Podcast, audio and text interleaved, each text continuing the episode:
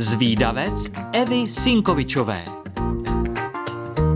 Moji milí zvídavci, vítejte u dalšího dílu. Je na přání Matěje, Kuby a Ondry. Pojďme se rychle něco nového dozvědět. Když se řekne velryba, vybavíte si jistě před očima obrázek kytovce s vodotryskem, který se objeví, když se zvíře vynoří nad hladinu. Proč to velryba dělá? Možná i vám vrtá hlavou tahle otázka. Tak si na to pojďme posvítit.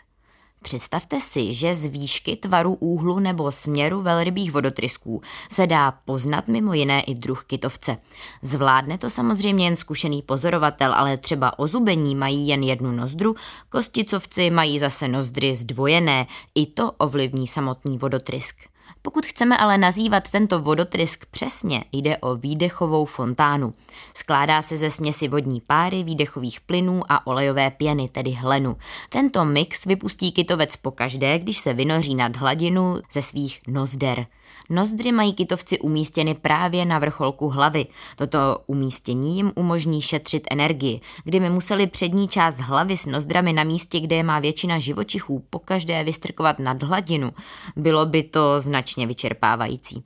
Prapředci kytovců to tak ale měli. Postupně se ale nozdry kvůli přizpůsobení se životu ve vodě přemístily.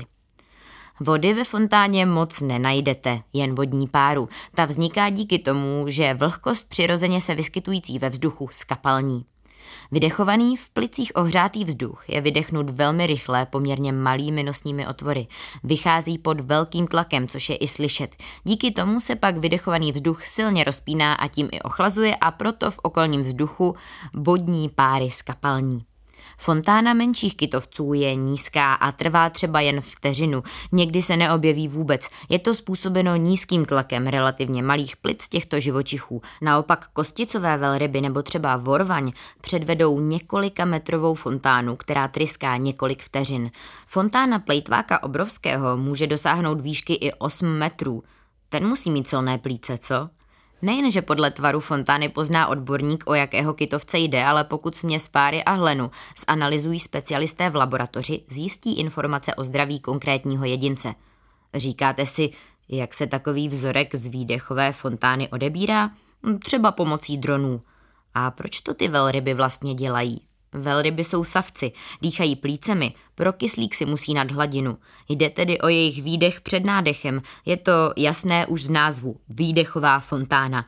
Proud vydýchaného zahřátého vzduchu, který z dálky připomíná vodotrysk. Viděli jste o výdechové fontáně kytovců? Dejte vědět. Holky a kluci, pokud chcete o výdechové fontáně kytovců někomu vyprávět, ale nestihli jste si všechno zapamatovat, tak nevadí. Už teď si to na webu Rádia Junior můžete poslechnout znovu, kolikrát chcete. A pokud vás napadá nějaká zajímavost, o které moc lidí neví, tak mi určitě napište a třeba se objeví v nějakém dalším dílu Zvídavce. Tak ahoj!